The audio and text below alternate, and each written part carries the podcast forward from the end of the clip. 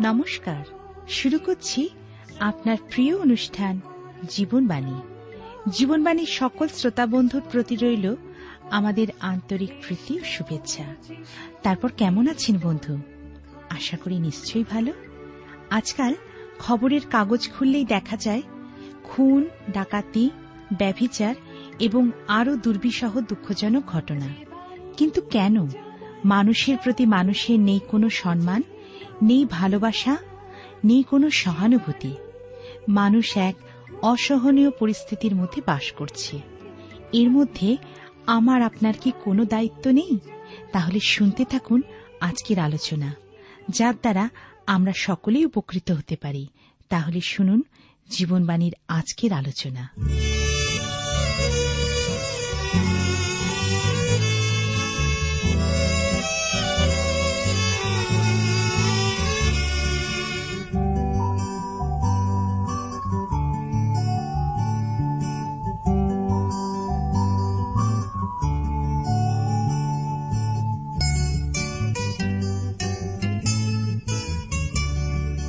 তোমার পেয়েছি স্মরণ তুমি সত্য পথ জীবন। অশেষ তোমার মহিমা, মোরা তোমায় করেছি বরণ। তোমার পেয়েছি স্মরণ, তুমি সত্য পথ জীবন। অশেষ তোমার মহিমা, মোরা তোমায় করেছি বরণ।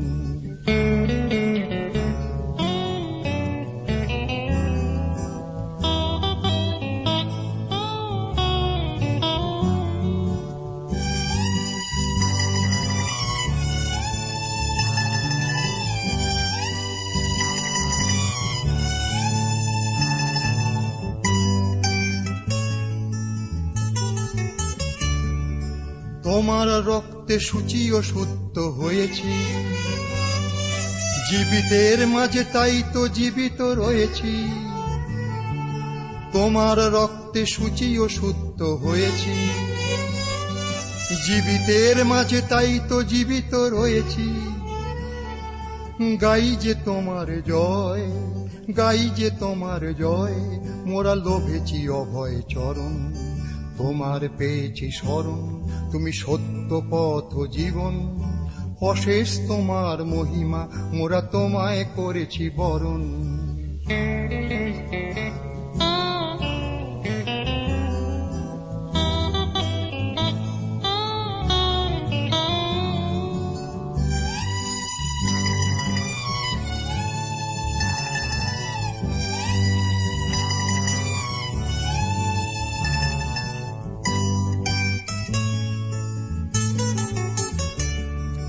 তোমার নিত্য স্নিগ্ধ উজ্জ্বল জ্যোতি। নির্মল করে অনুভব অনুভূতি। তোমার নিত্য স্নিগ্ধ উজ্জ্বল জ্যোতি। নির্মল করে অনুভব অনুভূতি। নাই যে মোদের ভয়, নাই যে মোদের ভয়, আজ দৃষ্টি পেয়েছে নয়ন, তোমার পেয়েছি স্মরণ। তুমি সত্য পথ জীবন। অশেষ তোমার মহিমা, মোরা তোমায় করেছি বরণ। তোমার পেয়েছি স্মরণ, তুমি সত্য পথ জীবন। জীবনবাণী অনুষ্ঠানে উপস্থিত সমস্ত শ্রোতা বন্ধুকে অনুরোধ জানাই, এই অনুষ্ঠান আপনার কেমন লাগছে নিশ্চয়ই আমাদেরকে লিখে জানাবেন। আজকের আমাদের অধ্যয়নের বিষয় বাইবেলের পুরাতন নিয়মের আরেকটি পুস্তক, ইসরার পুস্তক। পুস্তকটির লেখক ইসরা নিজে তিনি এমন এক চরিত্রের ব্যক্তি যিনি যথাযথ স্বীকৃতি পাননি, মহাযাজক হিলকিয়ের বংশধর, যিনি যোশিয়ের রাজত্বকালে সদাপ্রভুর ব্যবস্থা পুস্তকখানি পেয়েছিলেন। যাজক হিসাবে ইসরা নির্বাসিত অবস্থায় সেবা কার্য করার সুযোগ পাননি, কারণ সেখানে কোনো মন্দির ছিল না। ধ্বংসপ্রাপ্ত হয়েছিল তিনি ঈশ্বরে বাক্য পাঠে তার সময় অতিবাহিত করতেন। এই পুস্তকে সাতের অধ্যায় ছয় পদ আমাদের কাছে প্রকাশ করে, তিনি মসির ব্যবস্থায়, ইসরায়েলের ঈশ্বর সদাপ্রভুর দত্ত ব্যবস্থায় উৎপন্ন অধ্যাপক ছিলেন। তিনি একজন মহান সংস্কারক ও উদ্দীপনা সাধনকারী ছিলেন। ইসরাত দ্বারা ঈশ্বরের বাক্যপাঠের মাধ্যমে শুরু হয়েছিল এই জাগরণ। সম্ভবত প্রথম ও দ্বিতীয় বংশাবলী পুস্তক খণ্ড দুটিরও লেখক ইসরা। এমনকি পবিত্র বাইবেল শাস্ত্রের সপেক্ষা দীর্ঘ অধ্যায় একশো উনিশের গীতটির লেখকও ইসরা। সমাজগৃহের সংগঠনকারীও ছিলেন ইসরা। আবার অধ্যাপকগণের বিন্যাসকরণে স্থাপনকর্তাও ছিলেন। শাস্ত্রের বিধিগুলো শিক্ষাদান ও গীতগুলি শ্রেণীবদ্ধকরণেরও সহায়তা করেছেন। বাইবেল অধ্যয়নে সর্বপ্রথম উদ্দীপনার শুরু করেছিলেন যিনি। আসুন সেই ইসরাকে আমরা শ্রদ্ধা ও সম্মান জানাই। উদ্দীপনার উদ্দেশ্যে এ কি ঈশ্বরের পরিকল্পনা নয়? আজকের দিনে সত্যি উদ্দীপনার বিশেষ অভাব দেখা যায়। প্রভুর বাক্যই এই পুস্তকের বিষয়বস্তু। ক্ষুদ্র এই পুস্তকটিতে ঈশ্বরের বাক্যের প্রত্যক্ষ ও সরল উল্লেখ দেখি। আমি দু একটি পদ পাঠ করি। যেমন একের অধ্যায় এক পদ, পারস্যরাজ কোরসের প্রথম বৎসরে জিরোমিয়ে দ্বারা কথিত সদাপ্রভুর বাক্য সিদ্ধির নিমিত্ত সদাপ্রভু পারস্যরাজ কোরসের মনে প্রবৃত্তি দিলেন। তাই তিনি আপনার রাজ্যের সর্বত্র ঘোষণা দ্বারা এবং লিখিত বিজ্ঞাপন দ্বারা এই আজ্ঞা প্রচার করিলেন।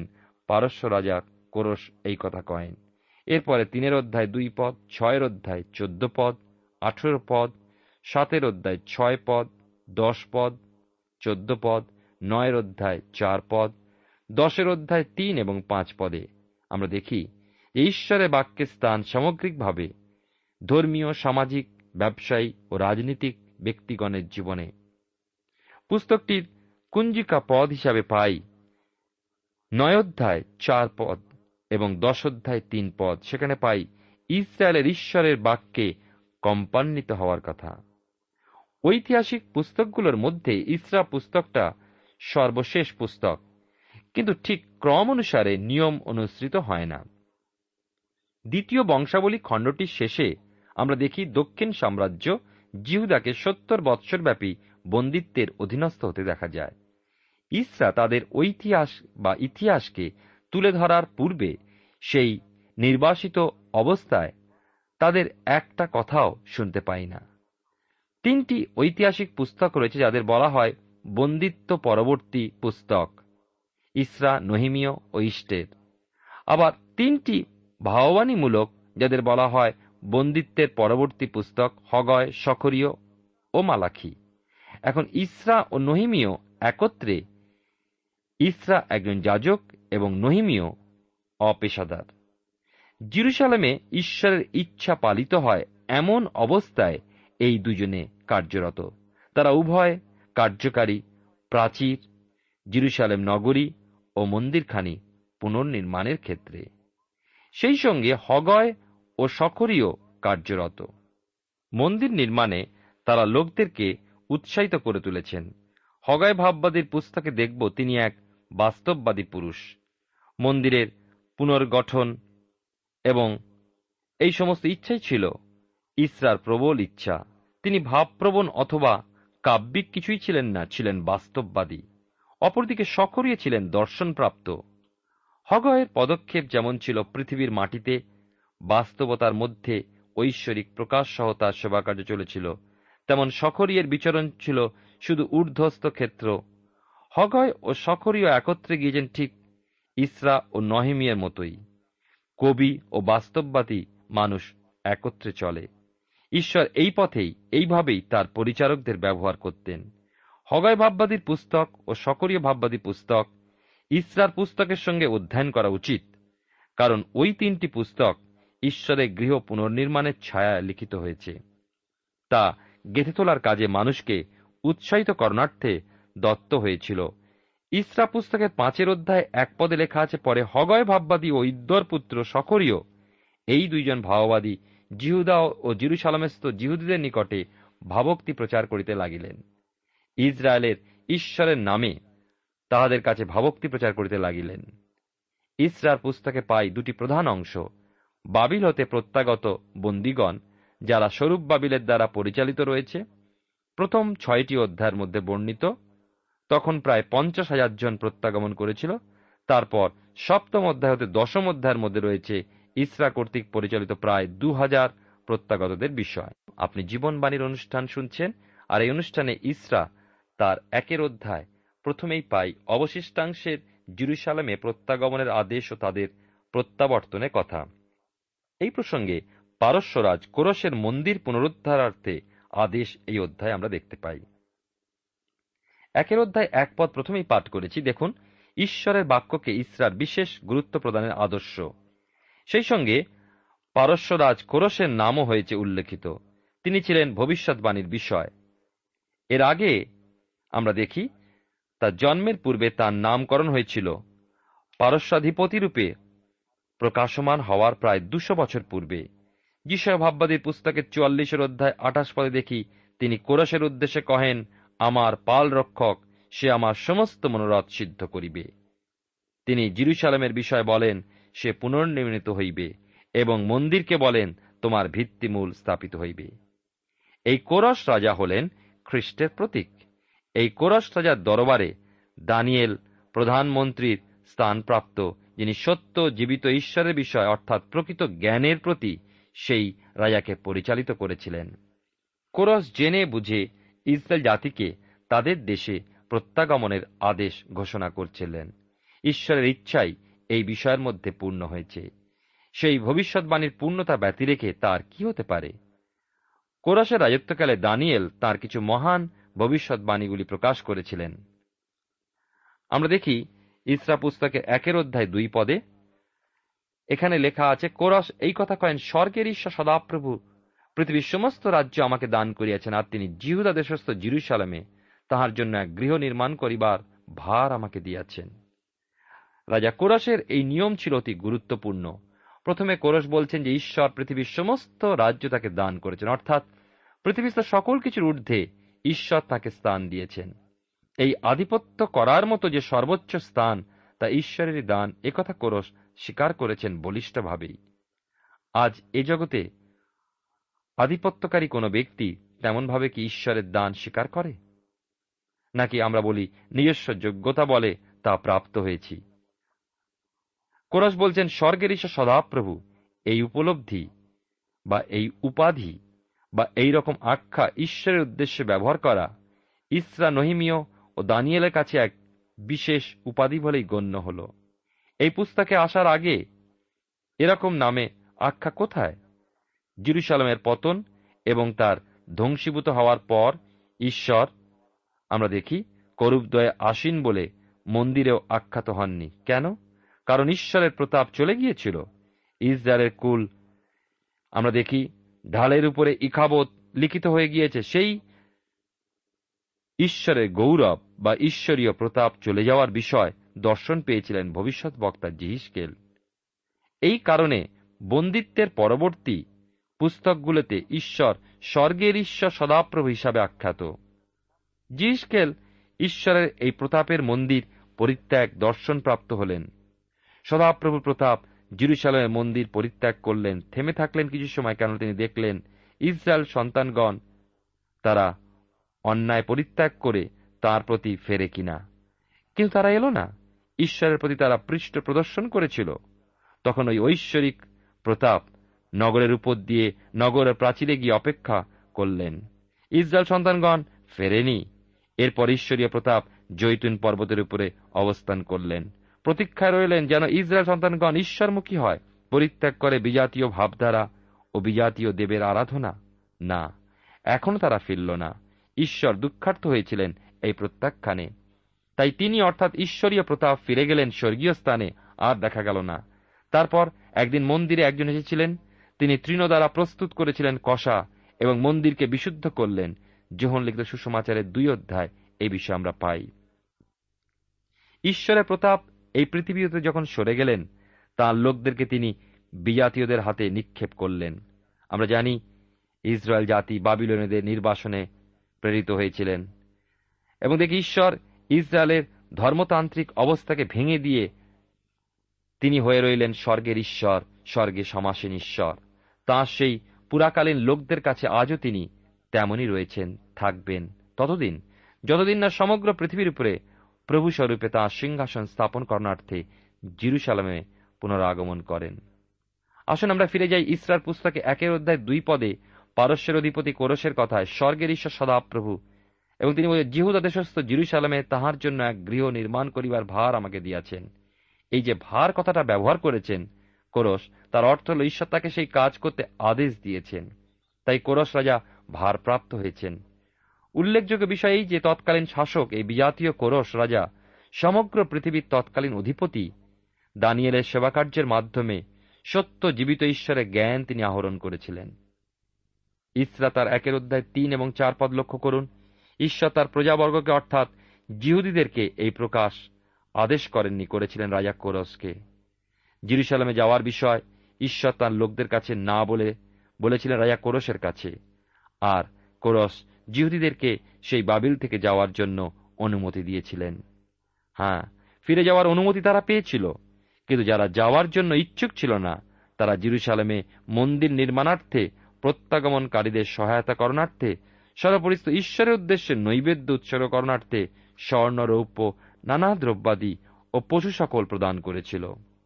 এই সমস্ত নৈবেদ্য, স্বর্ণ, রৌপ্য অন্যান্য বিষয়াদি ছিল তাদের স্বেচ্ছাদত্ত।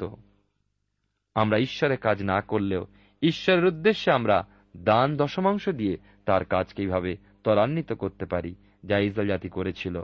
ইসরা তার একের অধ্যায় পাঁচ এবং ছয় পদে লেখা আছে, প্রত্যাগমনকারীদের সংখ্যা ছিল অল্প, সকলে ফিরে যেতে ইচ্ছুক হয়নি। ঈশ্বরের ইচ্ছা তেমনই ছিল যারা ইচ্ছুক হল না, হতে পারে তারা বাবিলে তাদের বসতি দৃঢ়ভাবে গড়ে তুলেছিল।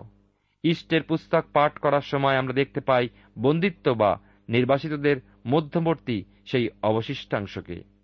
কিন্তু ইসরার সময় যে লোকেরা স্বরূপ বাবিলের নেতৃত্বে জিরুসালামে গিয়েছিল, তারা ছিল জিহুদার ও বিন্নামিনের পিতৃকুলপতিগণ, যাজকেরা ও লেবিয়েরা এবং আরও লোকেরা। সাত পদে দেখি, লেখা আছে, আর নবকত নিৎসর সদাপ্রভু গৃহের যে সকল পাত্র জিরুসালেম হইতে আনিয়া আপন দেবালয় রাখিয়াছিলেন, কোরস রাজা সেই সকল বাহির করিয়া দিলেন। সদাপ্রভুর গৃহের পাত্রগুলো রাজা কোরস কীভাবে পেয়েছিলেন? এর বিবরণ রেখেছেন ভবিষ্যৎ বক্তা দানিয়েল তার পুস্তকের পাঁচের অধ্যায় দুই থেকে চার পদের মধ্যে। দ্রাক্ষারসের স্বাদ গ্রহণ করিতে করিতে বেলসৎসর আজ্ঞা করিলেন, আমার পিতা নবকুত নিৎসর জিরুসালামেস্ত মন্দির হইতে যে সকল স্বর্ণের ও রৌপ্যের পাত্র লইয়া আসিয়াছিলেন, সেই সকল আনিত হোক যেন রাজা ও তাহার মহল্লোকেরা, তাহার পত্নীগণ ও তাহার উপপত্নীগণ সেই সকল পাত্রে পান করিতে পারেন। তখন ঈশ্বরের জিরুসালামেস্ত গৃহমন্দির হইতে আনিত ওই সুবর্ণ পাত্র সকল লইয়া আসা হইল, আর রাজা ও তাহার মহল্লোকেরা তাহার পত্নীগণ ও তাহার উপপত্নীগণ সেই সকল পাত্রে পান করলেন। তাহারা দ্রাক্ষারস পান করিতে করিতে সুবর্ণময়, রৌপ্যময়, পিত্তলময়, লৌহময় কাষ্টময় ও প্রস্তরময় দেবগণের প্রশংসা করিতে লাগিলেন। সেই রাত্রিতেই সেই বাবিল নগর অধিকৃত হয়েছিল। পারস্যের অধিপতিগণ সেই সমস্ত পাত্রগুলিও অধিকার করেছিল। আর কোরস রাজা হলেন। আর সেগুলি সেখানে ছিল কোরস রাজার কাছে। ঈশ্বর তা দেখেছিলেন। এখন সেই পবিত্র পাত্রগুলো, অর্থাৎ ঈশ্বরের উদ্দেশ্যে ব্যবহৃত ওই পবিত্র বিশুদ্ধ পাত্র সকল জিরুসালামে প্রত্যাগমনকারী লেবীয় ও যাজকগণের দ্বারা জিরুসালামে সদাপ্রভুর গৃহের উদ্দেশ্যেই কোরস ফেরত পাঠিয়ে দেওয়ার জন্য বার করে দিলেন। বিজাতীয় রাজা কোরসকে দেখুন, কি আশ্চর্য পরিবর্তন তার মধ্যে ছিল। দানিয়েলের ঐশ্বরিক পরিচর্যার দ্বারা। ইসরা তার একের অধ্যায় আট পদে থেকে এগারো পদে দেখি, জিরুসালেম হতে জিহুদি বন্দিগণকে নিয়ে যাওয়ার সময় যে সমস্ত পাত্র সদাপ্রভু গৃহ হতে স্থানান্তরিত করা হয়েছিল, সে সমস্ত কত না মহামূল্যবান ছিল। কোরস যখন তা লেবীয়গণের মাধ্যমে, যাজকদের মাধ্যমে ফেরত পাঠিয়ে দিচ্ছেন, সে সকল রাজকীয় নিয়ম অনুসারে জিহুদার কোষাধ্যক্ষের হস্তে যেভাবে তুলে দিয়েছিলেন তখন ওই পাত্রগুলোর বিষয়ে বর্ণনার প্রয়োজন আছে বই কি? এই জন্য আট পদ থেকে এগারো পদের মধ্যে রয়েছে তারই বিবরণ, জিহুদার অধ্যক্ষ। শেষ বছর সেগুলো বিষয়ে ভারপ্রাপ্ত ছিলেন। এবারে আমরা আসব ইসরা পুস্তকের দুইয়ের অধ্যায়। বাবিল হতে প্রত্যাগত জিরুসালামের অভিমুখে যে দলটা গিয়েছিল, তারা যাত্রা করেছিল স্বরূপ বাবিলের নেতৃত্বে, এই অধ্যায় রয়েছে তাদেরই তালিকা। দুইয়ের অধ্যায় এক ও দুই পদে লেখা রয়েছে প্রথম প্রত্যাগত জিহুদীদের তালিকা যাহারা বন্দিরূপে নিত হইয়াছিল, বাবিল রাজ নবকদ নিৎসর যাহাদিওকে বাবিলে বন্দি করিয়া লইয়া গিয়াছিলেন, তাহাদের মধ্যে প্রদেশের এই লোকেরা বন্দিদশা হইতে যাত্রা করিয়া জিরুসালামে ও জিহুদাতে আপন আপন নগরে ফিরিয়া আসিল।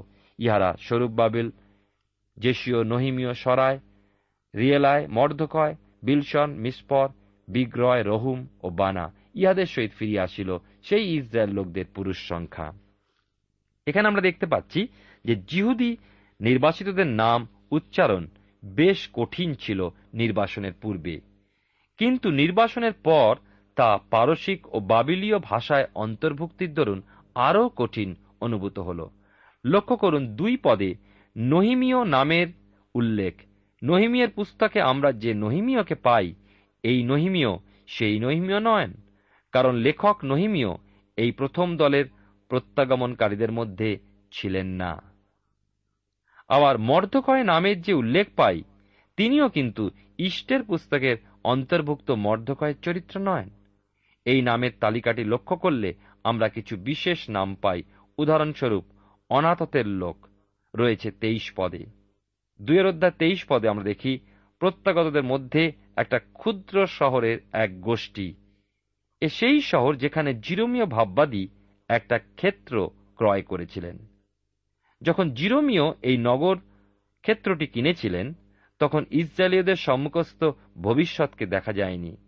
কিন্তু ঈশ্বর জিরোমিয়ের মাধ্যমে তা করলেন কেন তা জিহুদার পুনরুদ্ধারিত হওয়ার চিহ্নস্বরূপ। ভবিষ্যৎ বক্তা জিরোমিয়ের ক্রিয়াকলাপ ছিল বিশ্বাসভিত্তিক।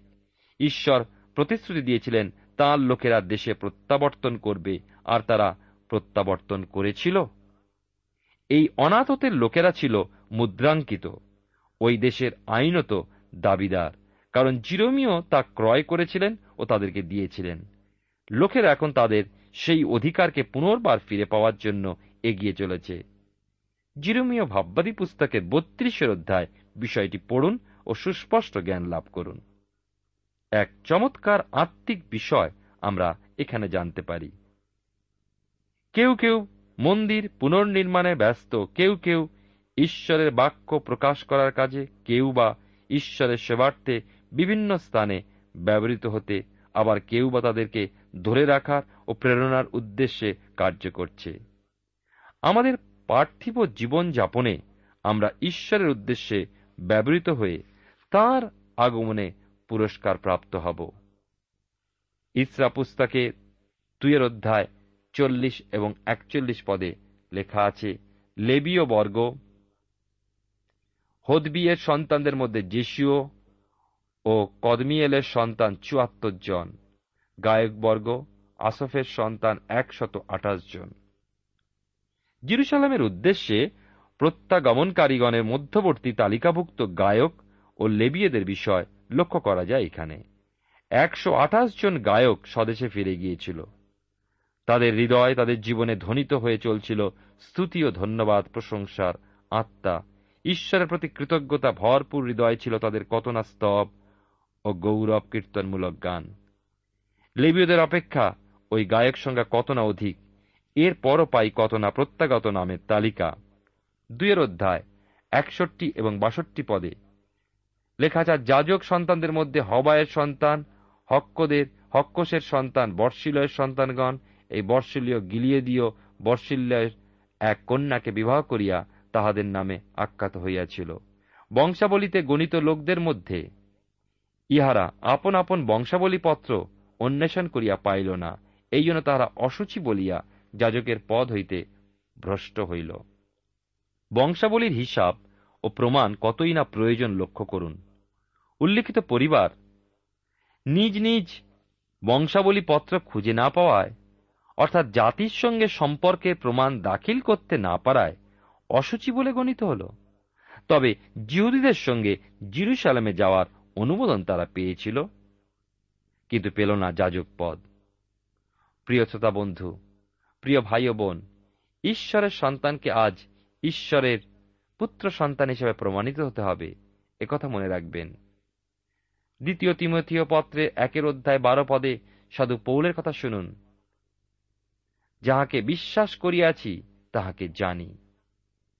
এমন বিষয় শুধু চিন্তা করি অথবা আশা করি তা নয়, কিন্তু তাকে জানি, তাকে বিশ্বাস করি, এ হল প্রকৃত কথা। সাধু পৌল আরও বলেন, এবং দৃঢ়রূপে প্রত্যয় করিতেছি যে, আমি তাহার কাছে যাহা গচ্ছিত রাখিয়াছি, তিনি সেই দিনে তাহা রক্ষা করিতে সমর্থ। দুইয়ের অধ্যায়, ইসরার পুস্তকের চৌষট্টি এবং পঁয়ষট্টি পদে দেখি। এখানে লেখা আছে, একত্রিত সমস্ত সমাজ বিয়াল্লিশ সহস্র, তিন শত ষাট জন ছিল।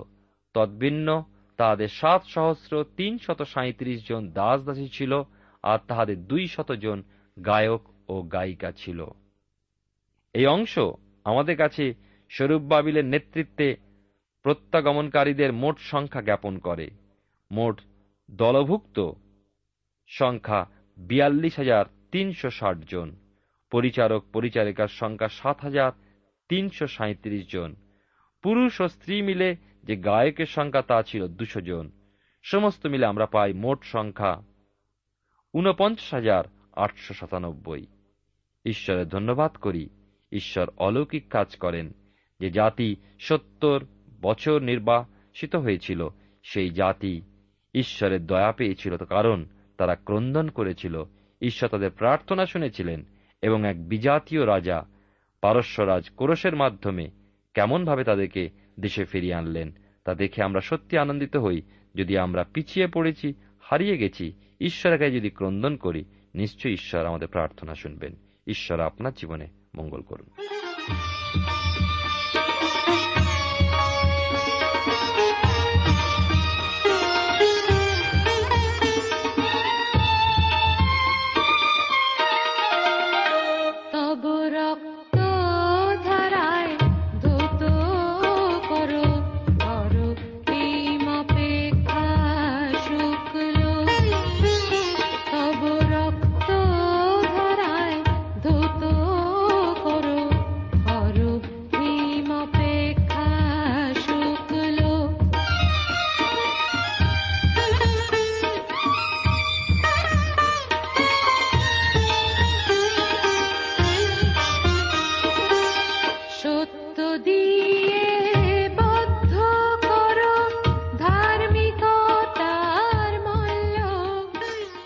প্রিয় শ্রোতা বন্ধু, এতক্ষণ শুনলেন বাইবেল থেকে জীবনবাণীর আজকের আলোচনা।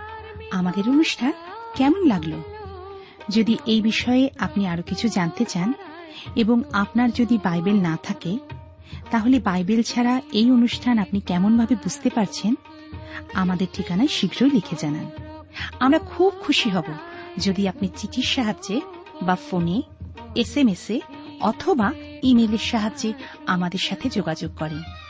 আমাদের ঠিকানা হল Jibanbani T WR India, post box number এক ছয় নয় দুই পাঁচ, কলকাতা সাত লক্ষ চৌত্রিশ। আবার বলছি, Jibanbani T WR India, post box number এক ছয় নয় দুই পাঁচ, কলকাতা সাত শূন্য শূন্য শূন্য তিন চার।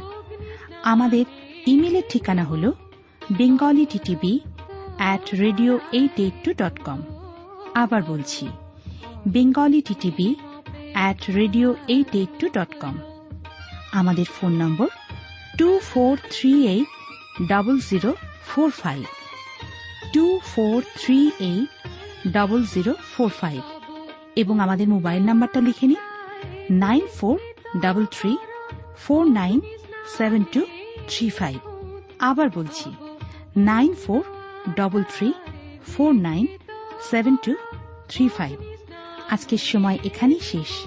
বিদায় নিচ্ছি। নমস্কার।